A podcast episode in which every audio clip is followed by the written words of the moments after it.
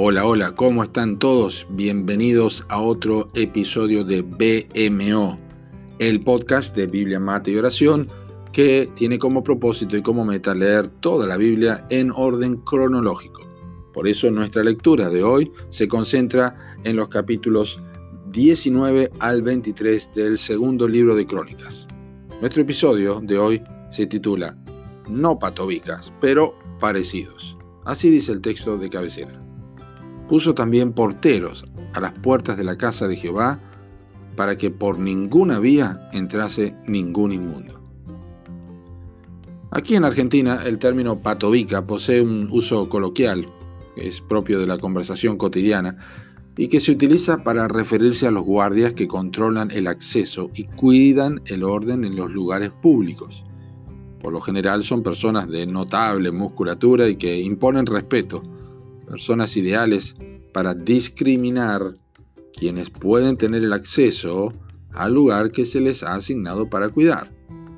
La función de estas personas ahorra muchos problemas innecesarios en el recinto. El texto de hoy hace referencia a una orden dada por el sacerdote Joiada para el cuidado del templo, una vez que destituyó a la impía reina Atalía y constituyó como rey de Judá al pequeño Joás de tan solo siete años. Entonces sabía el sacerdote que el buen funcionamiento del templo era esencial para la salud espiritual de la nación. Siempre los sacerdotes y levitas debían ser quienes enseñaran al pueblo a discernir entre lo santo y lo profano.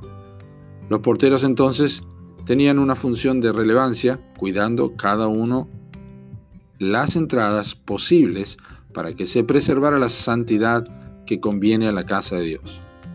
Evidentemente, las instrucciones de Joyada fueron estrictas y concretas y los porteros se hicieron responsables de su trabajo a la perfección. Estos hombres no cantaban, no ofrecían sacrificios, no presentaban ofrendas y quizás no hacían ninguna otra labor, pero la que les fue encomendada era una de las más importantes y sublimes, velar por lo que entraba en la casa de Dios. Es un asunto muy serio el que representa este trabajo y no es menor la enseñanza que nos imparte, pues no hay duda alguna que la Iglesia de Cristo necesita hombres y mujeres que sean porteros de la justicia y santidad de la verdad, quienes graben a fuego en sus corazones que la Iglesia del Dios viviente es columna y baluarte de la verdad, como Pablo le indica a Timoteo en su primera carta en capítulo 3 y el versículo 15. Quizá no enseñes en tu iglesia. Quizá tampoco seas bueno para cantar y ni siquiera con facilidades para dirigir un culto o con sabiduría de palabras para hablar con personas. Pero puedes ser un buen portero una buena portera del tipo patovica espiritual que, no siendo grosero, es sumamente celoso de velar por la santidad y pureza de la iglesia de Cristo. Puedes orar y anhelar eso.